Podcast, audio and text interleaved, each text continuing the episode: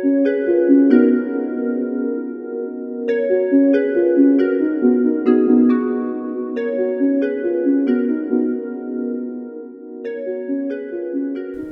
to California Women Lawyers Seat at the Table podcast. I'm your host, Ariel Brownell Lee, joined today by my co host, Summer Selleck, and our guest, Suzette Torres. Suzette Z. Torres is Vice President, Regional Counsel of North American Title Company. She provides legal and escrow advisory support to North American Title's branches throughout the Western region, which include California, Nevada, Utah, and Arizona. Her duties include handling compliance and employment issues, providing underwriting guidance, and advising on commercial transactions. Prior to joining North American, Ms. Torres worked for another national underwriter, first as VP Trial Counsel and later transitioned to VP Underwriting Counsel. When she was in private practice, she rose up to partnership at her firm, Bartolini, Straw, Cavan, and Bupp LLP, and became the only minority female equity partner. Her practice included resolving title and escrow claims, negotiating business disputes, managing contract negotiations, trials, and handling several adversary proceedings in bankruptcy. Suzette served as the District 4 governor on the California Women Lawyers Association and was the chair of the In House Counsel Network. She is an active member and former co chair of the In House Committee of the Asian American Bar Association of the Greater Bay Area, a member of the Filipino Bar Association Northern California, and a member of the San Francisco and East Bay chapters of CREW, Commercial Real Estate Women. She has been rated AV preeminent by her peers, the highest rating given by Martindale Hubbell, and was selected as an honoree for the 2018 National Women in Law in the Collaborative Leadership category. Welcome, Suzette. We're very excited to have you. I'm so excited to be here. Now I am uh, so excited. I we've ha- we've done a lot of these podcasts, and I'm always a big fan of the people that we're we're interviewing. But I also have the honor, and I I say honor very largely in bold with you because I have the honor of calling you also my friend. So this is going to be a real fun interview, I think. Um, I'll pull back the curtain a little bit for everyone that's listening. Summer is going to fangirl very hard oh, Suzette because she is so amazing. Hard. So Suzette is the, the, coolest and also just like the greatest person. So it's amazing. But I want to I want to start with the hard hitting questions first. First oh, off, God. I want to talk about how you are aging in reverse. um, there is a, there's a bit of age between you and me, Suzette, and yet everyone in the world seems to think that you are younger than I am, and um, we are attorneys. And so, so I have a story. So I somebody came into my office the other day, and there was a wedding photo. I got married six years ago, and six years is not that long and they were like, "Oh, you were such a baby in that photo." And I was thinking to myself, "I really was just six years ago. I wasn't a baby." And then I got to thinking, "Well, I'm a lawyer, so like I think we age in dog years." and and so I was thinking, "Okay, I was a baby." But the thing is, is that you don't age in dog years. You age like backwards. So what is your secret? Because I need to learn it and then be like that so because we we have a stressful job as lawyers, right? And so I want to figure out how do you not take it personally? Do you have a great work life balance? Maybe what some self care. Yes. What is it that makes you that makes you so, you know, amazing? I'm absolutely cracking up because you're saying this with a straight face, and I'm trying not to bust out laughing. I'll say it, it's funny you mention it because uh, that was one of the things I, was, I wanted to talk about about how it is the way that I do look, if, if it is going to be hard on the podcast, but if you look me up on LinkedIn, I do look like I'm still 12. And I keep thinking I that think you're you're mid twenties looking. Oh, okay, mid twenties. Yeah, thank you. Uh, that, that you definitely you can order alcohol, but that's about it. That's about it. Yeah, and you know, it's I think it's a lot of it is probably I have to say thanks to my parents, good genes. Um, I think a love of a good man. So thank you to my husband. Yeah, and uh, I'd say my Filipino diet because there's a lot of fatty foods and I and fish, mm. and I love that too. I love fatty and, foods. Uh, they don't help me though. but you know, I, I, would say a lot of it. What's uh, kind of when you are happy inside, it kind of reflects out outside. So it's uh, and it's tough. I mean, it's I, I don't.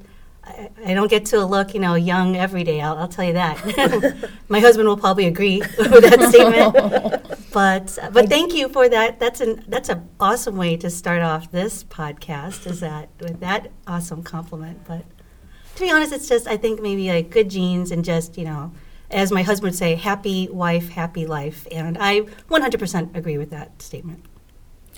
So let's let's now that I've had the hard hitting question for you, let's let's start with um, how how did you become a lawyer? Let's just start with the the beginning. Yeah. I would say it all started out uh, back in the day. It was Susan Dey, Law and Order, and I wanted to be just like her. Oh yeah, she was a total rock star, and like when she walked into a room, there was you know people respected her she had presence and she knew what she was talking about.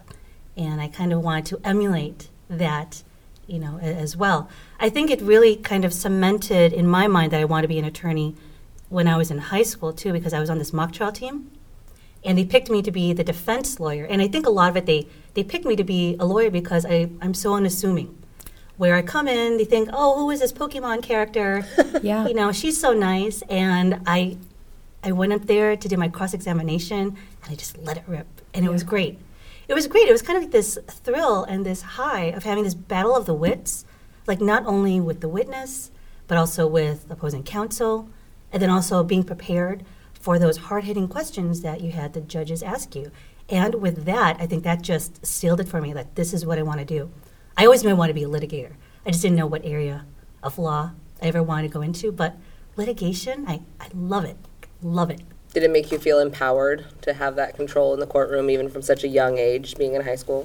I, I think the power, and then also knowing the sound of my voice and how much power that carries too. That once you start speaking, you know, whatever judgment people may see, you know, from the outside when you walk into a room, sometimes that automatically changes when you speak. And it's very important about the things that come out of your mouth. Your words are powerful. And I still think that holds true even today.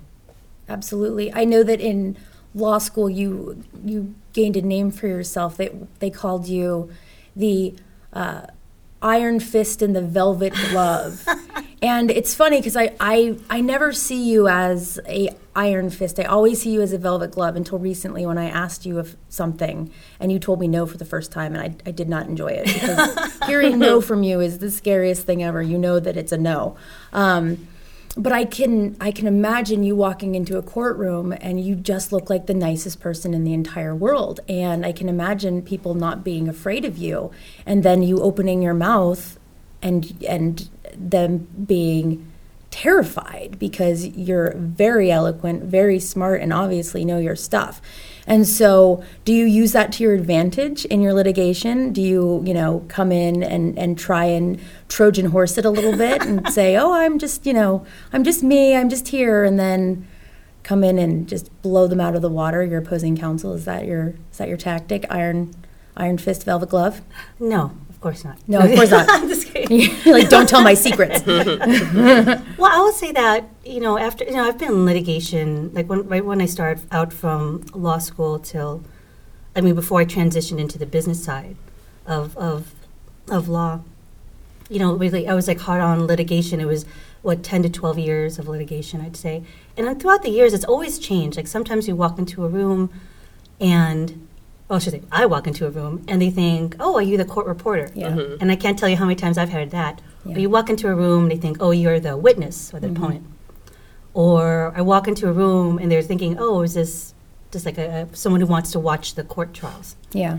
And it's funny because I never get that response like, "Oh, you're the attorney." I usually have to introduce myself. And again, you know, it's like once I start speaking, they understand, "Oh, okay, this is the attorney we need to deal with." In so many ways, it's it's been great, and in many ways, it's also been really tough. You know, it's been really tough to because I feel like that I always have to work extra hard to establish my reputation mm-hmm. or to establish respect. And for what it's worth, I think everyone goes through that. You know, no matter who you are, but if you are the first starting out, or let's say you are in a you know another district or another court setting there's always some a part of like where you need to warm up to the court, to your audience, and you have to establish your rapport. I think that that translates throughout. For me, I always felt like it was always tougher because I always felt that they didn't really take me seriously until I made those hard hitting arguments or statements. Which I'll say, you know, now in retrospect, I think it's fine because in many ways it's built my character. Mm-hmm. But, um, you know, I think it's that's the kind of the the thrust of being a litigator too. It's like you there are always going to be times where you have to establish the rapport and the respect. But if you're going to, you know, command that respect, you also have to give respect as well. There have been other attorneys, you know, I've seen where they go into a courtroom, they think they rule the world, they treat the law clerks bad, they treat, you know, the court reporter bad, and I think that's absolutely inappropriate. You know, again, respect translates in every country, in every building, in every part of the world. And, and if you're going to try to command respect, you better make sure you give it back the same way. Absolutely. I think that's totally true. Do you think, I know that, that in a lot of ways litigation is, or at least uh, in prior years, litigation has kind of been more men have been in litigation than women, I think, in, in a lot of ways. Um, do you think that because you were, or you are a female, that that has played some role in how you were treated in the courtroom? Or, or what do you think has, what do you think has made people uh, not automatically say, "Oh, that's my opposing counsel"? Hmm. It's a good question. I, I would say that in so in my field, it's more a more of real estate real estate litigation, right? And I will note that in my field, it is more white male dominated um, I would even say that you know sometimes even when I'm trying to give referrals to, uh, to attorneys, you know, in the real estate field, mostly you know my top list it really is I know mostly men, and it's because I've I've worked with them in the past. We have a good rapport, and I can vouch for their reputation and skills. So like when I do these referrals, for me it's a very big thing. Um, it's it's kind of tough to answer because I think it it, it has been tough how I would address it is more so that I think it's you know it's it's it's a matter of getting more people in the field that getting are more people in the field, but yeah, I think yeah, getting more people in the field, um, getting them more involved, and not being afraid to that to try different areas of the law. I think it's really great. Um, some people talk about you know they are a jack of all trades, but not a master to one. And sometimes, you know, for us attorneys, sometimes we have to be that way. And but I think what's what really helps is that when you have that network where, let's say, you know, I don't do um, estate planning or you know family law stuff, but I sure know who are at the top of my list for that. Yeah. You know, and I don't do workers' comp. yeah, yeah, I know what you're saying. But I think that's where you know attorneys in general they should keep that in mind. Like you don't need to be a jack of all trades. Your network is part of your strength Mm-hmm. And that's part of what also makes you reputable too, that you have reached out, that you you may not know the answer, but you know who to call for it. And that's that speaks a thousand words right there. Well, that's kind of like CWL is is that network, right? You yes. know, I just last week I believe we had a question where somebody was asking for I can't remember if it was a business law attorney or something in the state of California, and you know we all jumped on it and we were like, oh, this person, this person, and we knew that it would be reputable. So, absolutely, it's about building your network and knowing that your network is somebody who's going to show up and do a, a good job. So, okay. So, going back for a second to the feeling that you've had entering into the courtroom where you're not taken seriously immediately until you've been speaking, do you think that was more of an issue when you were in private practice versus now that you're in house counsel? Do you think that comes with a little bit more clout, if you will, when you're dealing with an opposing counsel, or do you still feel the same uphill battle you did? Well, I think it's different now, also because I'm older. So I'm at this age where it's kind of, you know, it's I, I kind of don't care to a certain extent. when do we hit that age? I'm in. Let's do it. I, am not going to reveal that on the podcast yes, because that's going to age me. Tell me later. so, um, but but I'll say that I, I really do like the transition when I went from litigation to in-house, and I think having that litigation background really did help me uh, through moving up in, in the corporate ladder as well. And a lot of it had to do with was because for every job or transition or promotion I had, it did come down to I have experience in litigation, I had experience in claims.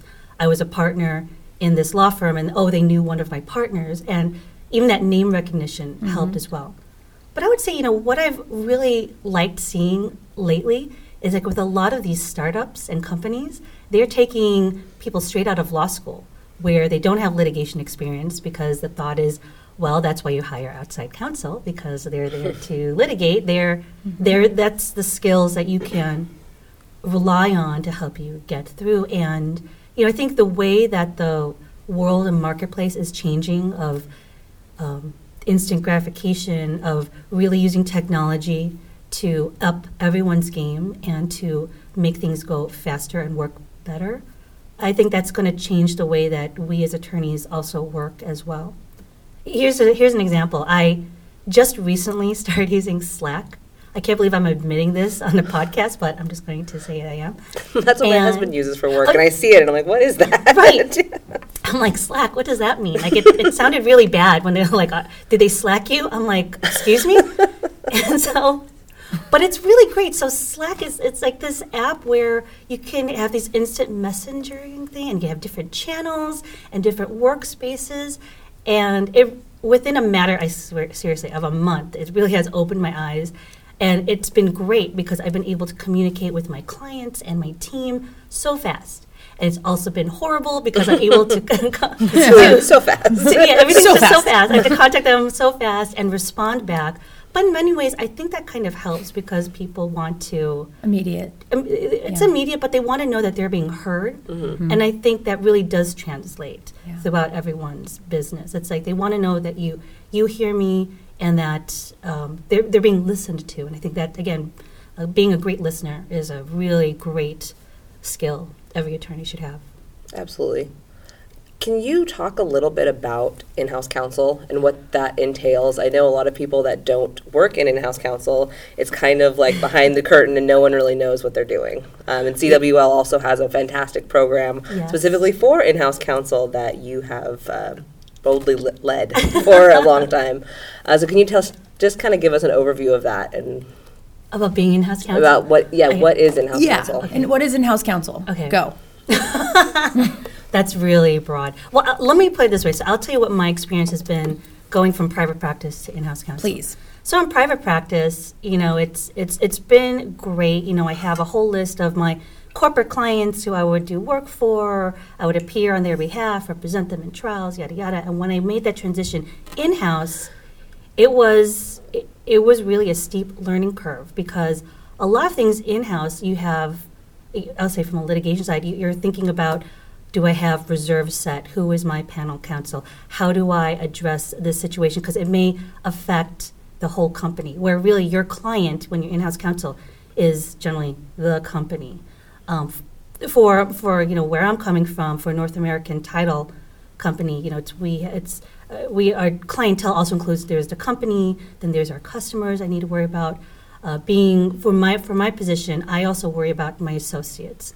You know, I handle compliance issues, I handle escrow advisory, underwriting, um, employment issues, uh, things where things need to be escalated too, where maybe there's a customer giving my associate a hard time, or maybe there's an attorney trying to you know, roll over on them, and I try to step in and be their first line of defense. So it, it's kind of great. I, I, I, mean, I really, I really love it. It's kind of, I wish, if I knew back then what I know now, I would have jumped in-house counsel a long time ago. But I'll say with in-house counsel, it's, you know, it's also tough. I mean, I think I work more being in-house than I ever did being in a private practice. Um, you know, again, like with Slack, like I'm on Slack almost 24 7. Mm-hmm. Which I probably wouldn't recommend people doing, but you know, sometimes it's it's the nature of the beast and it's about you know taking care of my clients, taking care of my company. Um, for me, that's that that's important. You know, other I, I, I would kind of like to hear what other in-house counsel how their uh, their duties differ as well. I mean, with my position, so I'm the VP regional counsel for it, so I have different duties, you know, and, and responsibilities. So it's in many ways it's it's taxing. It does take out a lot a lot out of me but it's something that I feel strongly about, and I love it. You know, and not many people get to say I love what I do, but I I really do. And what's that phrase is that when you are passionate about what you do, it's, or no, when, when you love what you do, it's called passion. It's mm-hmm. not work. Mm-hmm. And I'll say probably nine times out of 10, maybe eight times out of 10. I feel that way.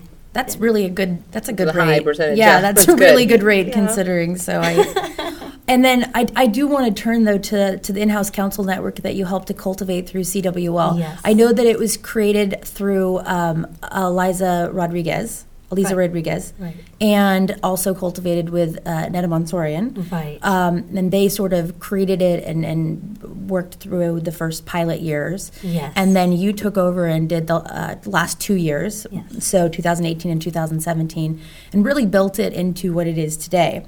Will you just give our listeners a, a little breakdown of, of what the puzzle series is and what the in house counsel retreat is and how they could become a part of it if they if they want to. I would love to. Perfect. so the in-house counsel network it is basically a network of in-house counsel. Mm-hmm. Um, with usually within the state of California, and we gather together to basically be a resource for each other.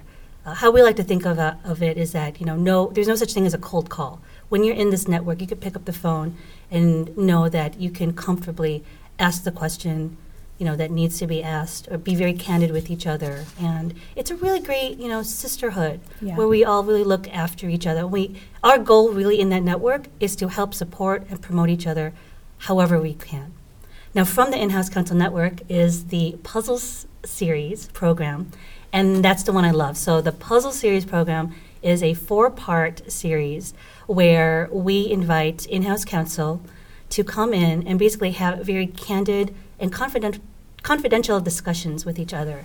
And some of the cool topics we got to talk about were things as far as like employment issues, equal pay. Um, we talked about the Google memo. We talked about um, getting to the C suite. Getting into the C suite. We talked about internal investigations, how that impacts, what to look out for. And I would say, luckily, we've had such great support from, you know, a lot of these great private firms out there. And because of their support and belief in this puzzle series program, it's really grown so great. And I, I, will even note this I mean, it's a lot of friendships have really been nurtured and blossomed through this. I mean, we're talking about in house counsel where sometimes, depending on which area of practice you are in, we've never met each other really in, in a bigger setting.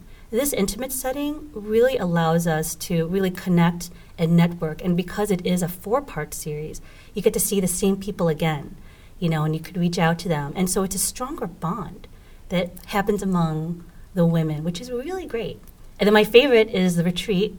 Yeah. That's like that's where we all want to get to. The retreat, they usually have it at a really wonderful and beautiful location where it really gives the participants some R&R time and, you know, again, we also talk about some hard hitting questions. Yeah. I think the last one we did was in Napa Valley, and we had um, speakers come in to talk about the, the Napa Valley fires and the Santa Rosa fires, how it's affected their business, how it's affected their clients, and then what can we do to help support them. We also had like great other sponsors who um, who kind of added to the swag bag, which I thought was great. Mm. Like we've had, and a lot of them, I will note, are women business owners. Mm-hmm. Um, one of them was Shaka Tea, which is uh, it's a woman-owned business out in, in Hawaii, and uh, not for nothing, but it's a really great tea. and, and, then there was also um, oh, I forgot the other one. It was with the water. It was um, you can add the flavored oh, water. I don't remember. Um, um, I'm so bad. It's on the tip of my head, but uh, I got to go look it up. Okay, put it in there. But you know, it's kind of great because it's it's really cultivating and really um, helping support like women in the business, whether it's in law, business owners, or you know people who in management field. It's kind of we want to be there and be your advocate and champion if we can. And it's we women supporting women in all different types of, of environments. Yes, yes. And, yes. it seems like it really filled a need because, you know, we have local bar associations mm-hmm. that have 10 to 40 different subsets of their sections, but there's never an in house counsel section, at least not that I've seen for local bar associations. Right. It's hard. So it's hard to get them all together. Right. It is hard. I'll say, you know, there are some great in house counsel sections out there. So ACC is, is, is the largest one, and they do great programs. ACC as well. is what? Oh, the Associate Corporate Counsel Association. And then and is that a regional? That's actually um, national. Group? It's a national. Yeah, group, and they okay. do have a regional section, which is really great. The, their San Francisco section is amazing, and they do really great events. And so does the Asian American Bar Association for the Greater Bay Area. They have their own in-house counsel um, group, and they do also wonderful events um, to also support the Asian American community. Mm-hmm which I think is really great. I think recently they just did um, a survey for a compensation survey for all in-house counsel. So whoever's listening on the podcast, check it out on from from ABA. Yeah. And then also there's one in Southern California that's also I, have heard is good. Also, do you re- recall the name of mm. that? No, then I will stop talking. I'm not, okay, okay. I'm not sure. Fair, but I, I also wanted to, we will put that aside. Um, I also wanted to note that I believe you received, you know, a little, a little trinket, a little award for all of the, all of the work you, you did on, uh, on the in-house counsel project through CWL. Um, the 2018 National Women in Law Collaborative Leadership, uh, uh, uh I can't even say it, there's so many words in it.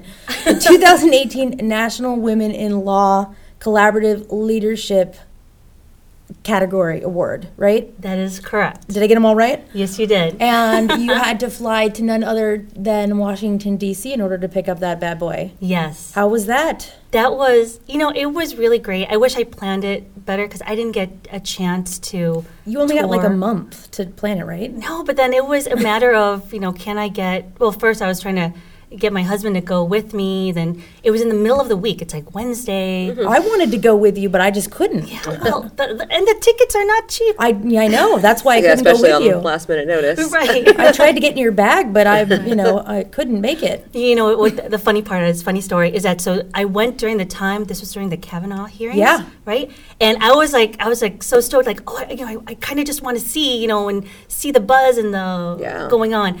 But because I came on a Wednesday, I guess that's when the Capitol shut down. On Wednesdays? On Wednesdays. Well, there was no one there, and I'm thinking, oh, oh okay, I guess. I mean, it was hot. It was crazy hot, and no one was there. Was it? So it was. What, what day was it? It was like September 20th. No, it was like um, October. October. Oh, it was like October first, eight or nine, something like that, oh. or maybe it was the third. I forgot. It was because it was in October. Because the Kavanaugh hearing was on my birthday, one of them, oh. and I oh. was like, "This is the worst birthday ever." it was in September, and I was like, I was just glued to my television, like, "This is terrible." So, but you did. Let's go back to you. Okay. Go. So you let's not go down a dark hole. Let's not talk about Kavanaugh because uh, there's nothing Sorry. we can do there. But there is something we can do about your award. So yeah. you did receive an award. You did fly to Washington. You got a prestigious award for all of the hard work, and that is amazing. And so, so how was that? You had a lovely dinner, and your husband are we allowed to say who your husband is? Yeah, well, so his real name is Severo, but his nickname is Bong. Perfect. But it, it, it's a very popular Filipino name, so not to connotate. We're not, we're not judging. Else. Okay, we're in California. We don't judge. That's right. This is this is the non-judging seat at the table. Yeah, exactly. We don't judge. um, so Bong went with you. Yes, and, he did. And how was that experience? It was awesome. Yeah. It was. It was a little intimidating because it it, it became very real about what this award really represented because it was on a national level.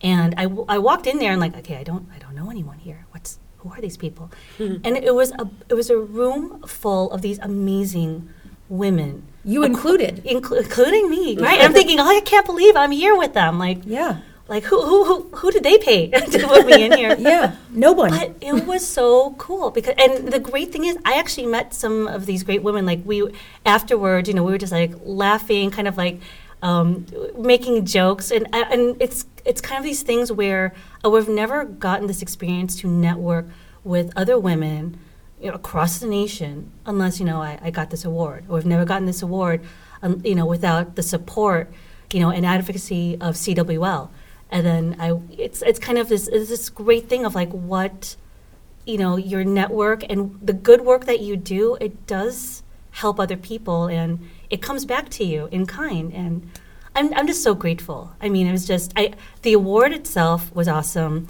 The nomination was awesome. And just hearing from other in-house counsel who actually sent in letters in support for my nomination i was i I was in tears. It yeah. was just so amazing because you never think that like do other people recognize all the hard work you put in? And it's kind of meant to say like they actually do. I mean this award is great.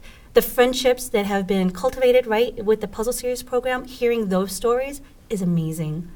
And i look forward to what is going to happen in the future and you know th- that this is just this is just the start of many great things that can happen for the puzzle series program absolutely and congratulations again. That's oh, fantastic. It's very, very impressive. hundred percent deserved you, it. Yes, I, I saw some. It. I saw only a bit of the hard work mm-hmm. you put into that series, and you deserve that award and many other awards. Let me tell you. You know, it's funny. I was telling my dad. I go, you know, you should go with me to this award thing, and he's just like, I don't want to travel all the way to, you know, Washington D.C. And I'm like, Dad, this is a national award. This may be it. This may be my last hurrah. We should go. I'm a big. I'm kind of big. I'm peaking right now.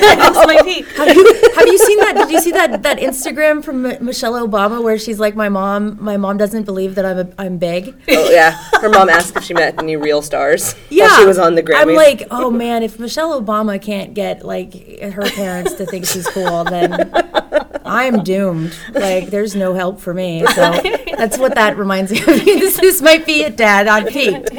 Oh, my dad's probably thinking, like, what took you so long? And like, oh, Dad. That's like parents to bring you back down to reality, right?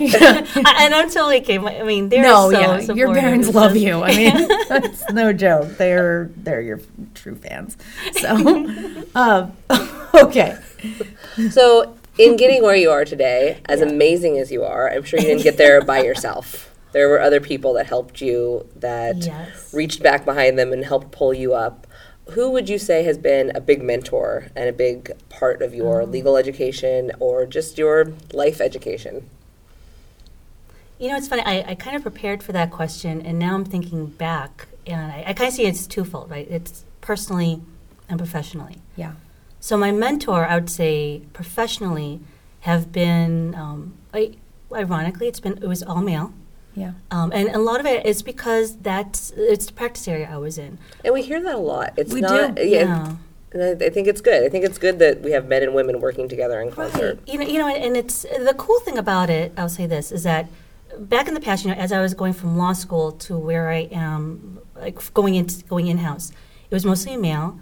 And but I'll say that um, my bosses, they've all been great, uh, and and I thank them because a lot of them they've give, given me opportunities and um, kind of like let me run with the ball, which is which is really great.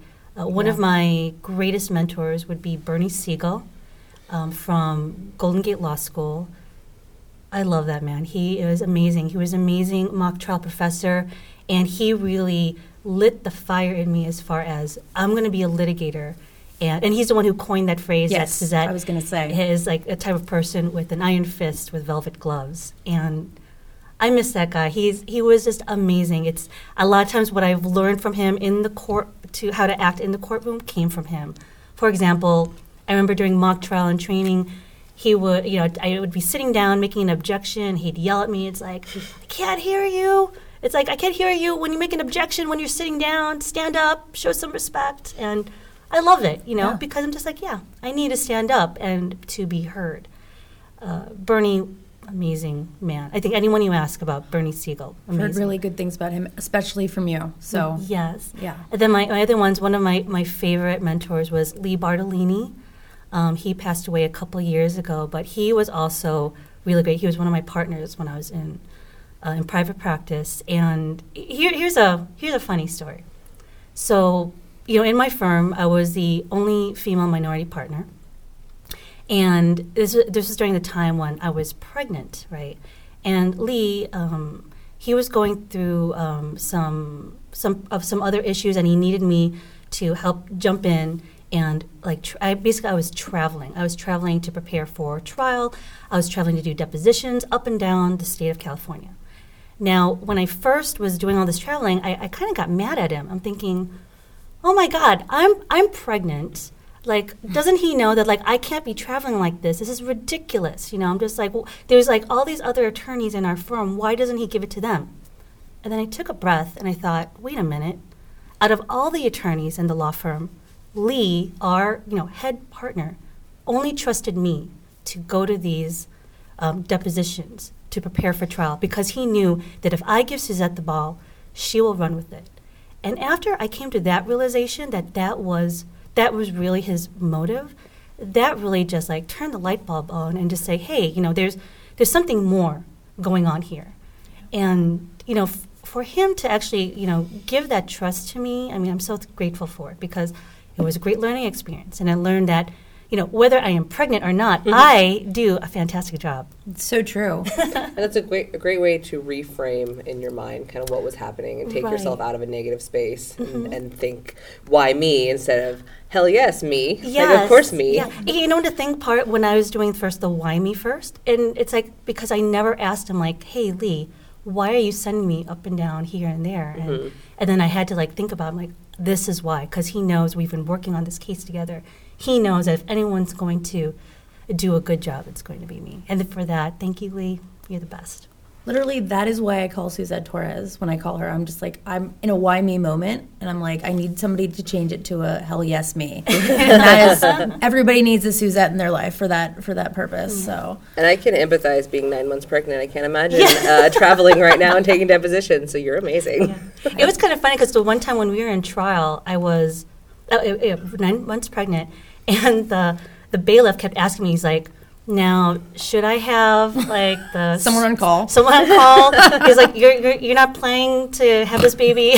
did you just snort? I did. That's so awesome. I just pictured you going into like actual labor, and it made me laugh so hard. oh because there's like no one I know in the world that would take labor in court better than you. Like you'd be like, all right, finish her line of questioning you, first. You would. You'd get through like the, you'd probably finish the trial and be like, okay, now I yeah, can go right. into labor. Yeah, that's right. Like, that's the best thing ever so I've ever heard. I'm sorry, that's amazing. Okay, so, so but I would say for personally, my mentors have been uh, my mom. Yeah. And it, I'll tell you that I, I say that with surprise because it took me such a long time to realize it's been my mom pushing me. You know, because growing up, you know, I was thinking, oh, a teenager, I, I know more than my mom. You know, she doesn't mm-hmm. understand. You know, it's she's you know she's an immigrant. She she doesn't understand what's like living here in the United States. Blah blah blah. And it took me so many years, like decades, I'd say, mm-hmm. to realize how amazing my mom is and why she kept pushing me. And just like I wanted, right after I think um, high school, I wanted to take a break, right? maybe a two year break. And she's like, no, there are no breaks. Like mm. it, the, the, Asian tiger mom came out but, but I thank her for it because I now I understand what she's talking about because she was worried that if I took a break, I wouldn't go back yada yada yada you know and it's more so that you know when i look back at the all the sacrifices she made leaving the philippines to come out here i mean she left her family her friends to start a new life out here you know in the united states because she knew that she wanted her children to have that first step that jump off to have a better life than what she had and I'll say anyone you know who whoever goes back to the to the Philippines, if you go back and look at your roots, and you know I'm talking to the Filipinos out there, and you see where your parents have come from, it is amazing how many of them have survived and have exceeded their expectations of you know be, being able to move on to a new country, leaving everything familiar behind to to start a life, to start a new life, right? In hopes that like it'll be a change for the good for the future.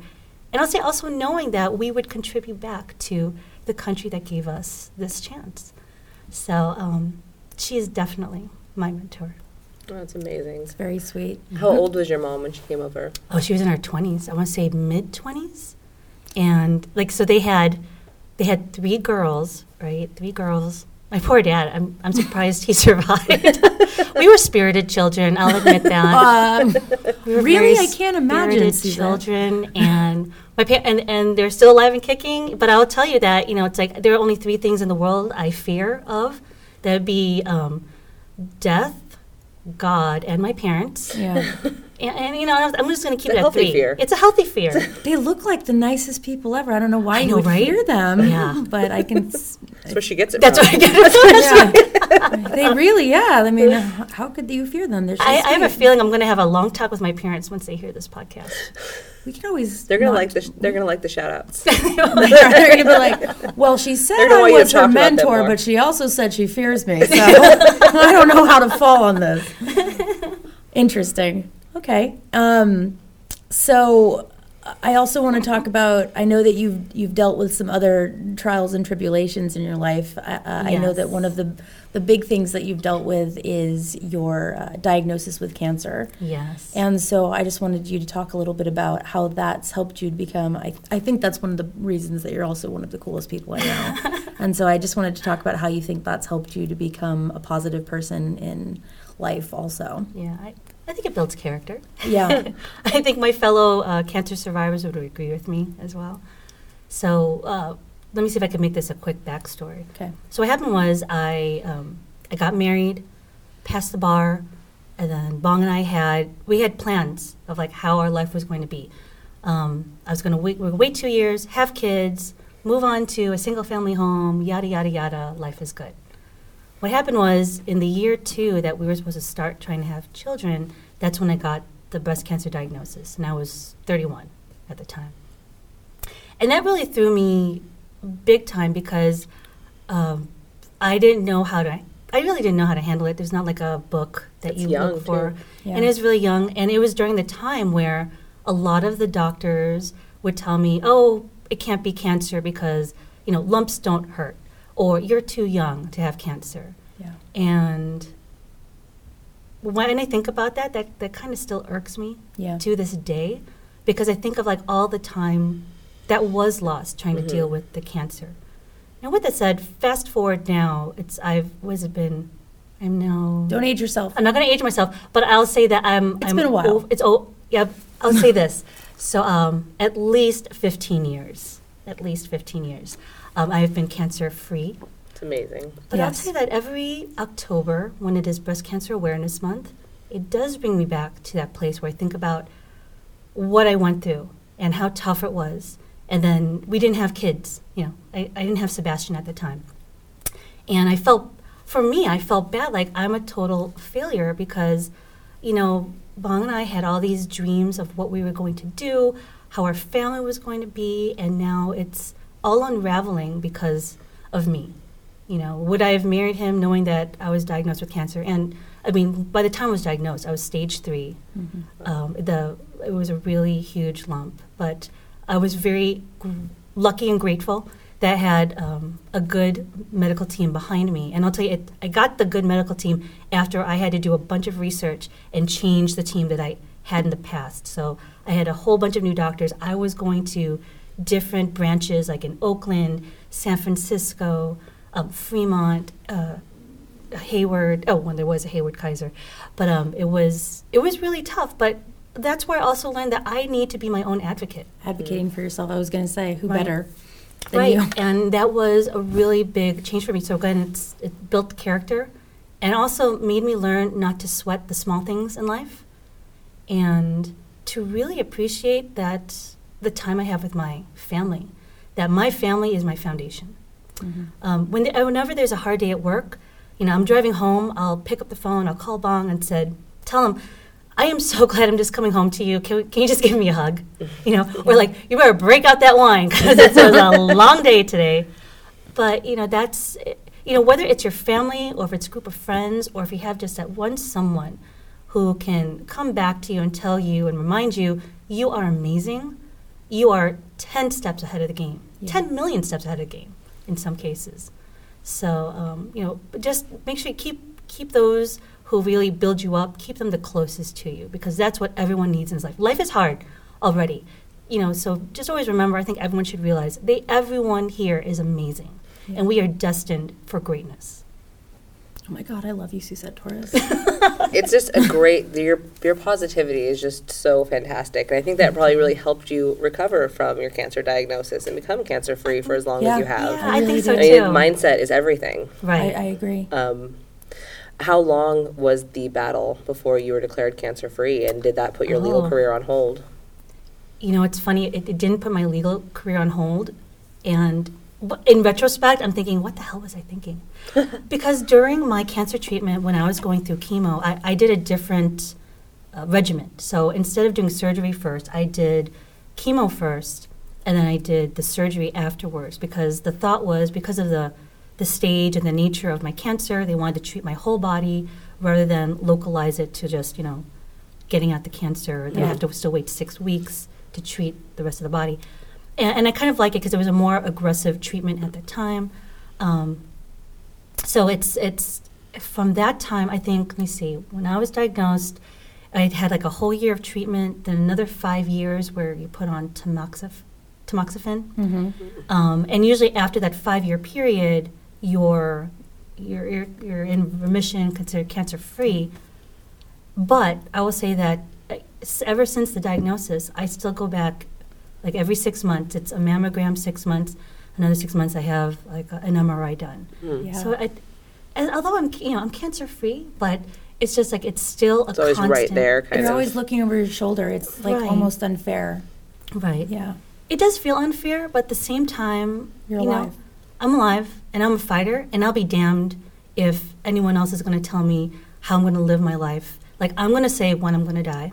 Yeah. For the most part. I believe you. um, or, but at least you know I want to have a say on how I live. Yeah. And that's how I'm going to look at it. And if this is what it takes, you know, every six months to get checked up, you know, for these reminders, so that way I can spend another day.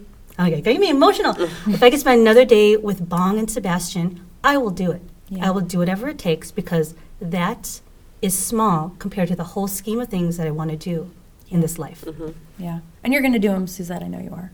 You're already the, one of the baddest ass people. um, I know that we're running out of time, and I know that oh. you're a busy lady. So okay. um, I know that Ariel loves to ask the the the question about your. I'll let you finish that sentence, Ariel Brownell Lee. Oh, thank you, Summer. You're welcome. So, Suzette, um, we like to ask our guests about uh, a life's mantra that they might have that helps them get through hard times or even just get you out of bed in the morning and get you uh-huh. going. You know uh-huh. is there a specific mantra that you tell yourself that helps you? You know what's funny? Because when i thought about it is that i don't necessarily have a mantra but i have theme songs. So Please be Moana. Please. No, a, there, there, was a Moana moment. You know how far I'll go. Um, Just a great know, song. Or, or, Let It Go. You know, by Frozen. That was no. that was awesome. that was also a mantra. Oh, so good. And and I think it varies for me. It varies depending on what's going on right now. Like I'll tell you right now. My mantra right now, which I cannot get, I should say my theme song. Right now, what I can't get out of my head is Diana Ross's song "I'm Coming Out," right? nice. and I I just love it. You know, it's like it's just if you look at the lyrics, it's just like she's full of positivity. You know, yeah. and and you know, I'm coming out. I'm gonna let the world know. I'm gonna scream and shout. I'm like preach, right? yeah. Preach. Yeah. And you know, there are days where I need that. That's my mantra. That's my theme song. There are other days where you know um, I have the the depressing days where I feel like crap and I need the really uplifting ones where, you know, um, the let it goes. Mm-hmm. Wind beneath my wings. Wind be- no, I, I, didn't have the wind beneath my wings mantra moment, but, but but I like having that in my collection in case that moment comes up. You never know. So how I came up about this with the mantra stuff is so you know how in baseball when they announce yes. That, See, the song. The, at the, that song, yes. The song that comes on. And I always like to imagine that when I go into court, I have some DJ yes. ready to go, you know, Miss Torres, you know, representing the defense, you know, and I walk into the courtroom and they cue the music and it's some awesome music that hypes oh, up. I everyone. do the exact same thing. so thing. I not only do the same thing, I have created, I've curated a pod, um, not a podcast, I'm sorry, a playlist that I play on hard days that I have to go to court. There you go. I actually, it's there got like go. five songs on it. One of them, I will admit, is uh, Destiny's Child Girls. Yes. and nobody knows that I'm listening to it, but Wait, I is rock that Beyonce or is that Destiny's I think Child? it's Destiny's Child. It might be Run the World, like Run Girls. The yeah, I think oh, it's Destiny's. I think it's Beyonce. It's Beyonce. Oh, I don't know the word. I don't know. I, I have to clarify. okay, you know what? Correction. I don't care who sings it. I just know that I need it. Mine's actually. I have a Beyonce song on there as well. Six Inch Heels. I don't. I know. love that one from Lemonade. Like, Very lo- nice. When there's a hard day. Yeah, yes. like so. So I, I think that everyone should have like a like a five song thing that they're like, oh, this is gonna be a hard day in court, yes. and somebody needs to to play me I, in. I love that you said a theme song rather than a mantra because I am the same way. I will mm-hmm. have songs that play in my head for weeks on end, and mm-hmm. it just like colors my mood and my attitude and my behavior yeah. depending on what's going on. Yeah. Yes. And my husband and I are big singers, and we will sing to each other when, we, when we're at home also. So. Oh, like okay, the Hamilton soundtrack. Oh, yes, exactly. That was my Not, oh, theme were... songs for I think a year. Oh. I the, the, I'm not throwing away my shot is forever oh, going yes. to be your theme song for my my my theme song for you. Yes. I'm always going to think of you when I hear that song. Oh, I, that's because Suzette Torres does not throw away her shot. you go for your Damn shot. Straight. um, okay, I know that we're we really are running out of time, but I know I love to ask this question. If you could speak directly to every woman in the profession today, what would you want to let them know? Any bit of advice that you'd want to give them? Mm. You know, the one thing I would say, and I've seen it's funny because I've seen this recently in a lot of Facebook posts, but but let me put some background to it. It's because when I drop off my son at his school, the kids they do the announcements at the very end of the announcement. The the kids, uh, the person doing the announcement says to everyone, like, "We're amazing," right? And it's a running kind of like this small running joke with the parents because I hear it and it just it cracks me up like, you know, be great, be amazing. But I would say that's what I would want all the women to know. Be amazing. We are amazing. It's like times when you do have doubt, just say it to yourself, you know, we are amazing, you know, and why? It's because we are in a tough profession. You know, whatever we do to get to this point, we had to go through a lot. You know, and even just to stay in this profession, we go through a lot. That in and of itself is amazing.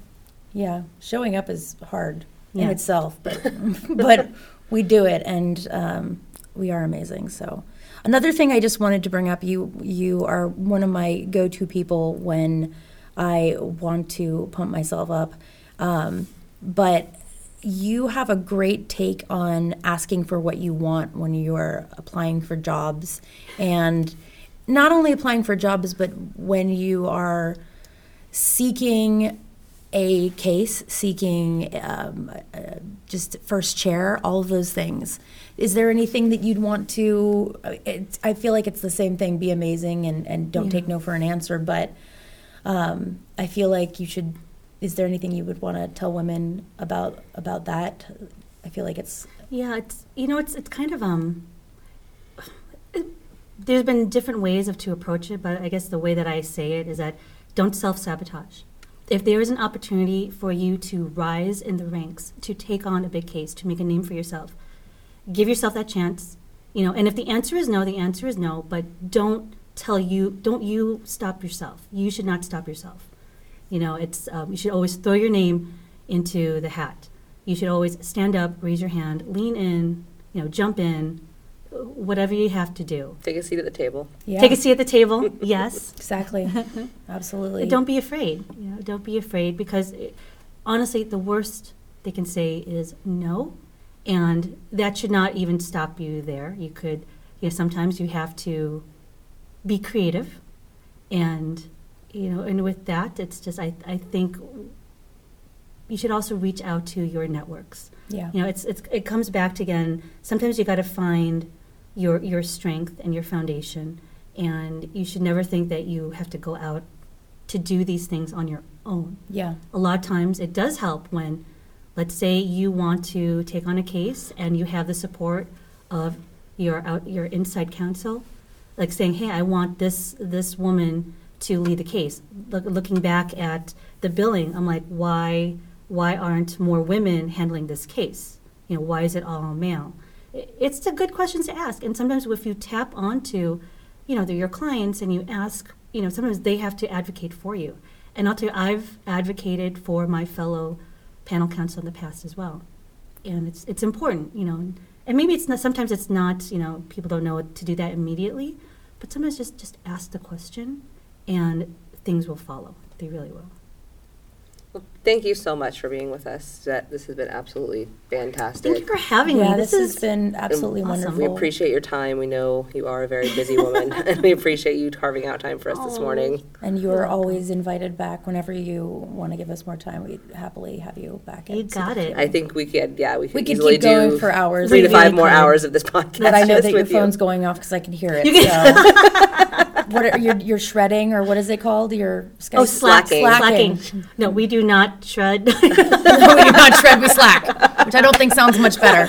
Well, anyway, thank you very much, and um, we will we'll see you soon. All right. Hey, thank thanks. you. Okay, thanks. As always, I want to thank our wonderful guest, Suzette Torres, for being here with us. Thank you to my fabulous co host, Ariel Brownell Lee, and Gilbert Lung, our sound engineer. Until next time.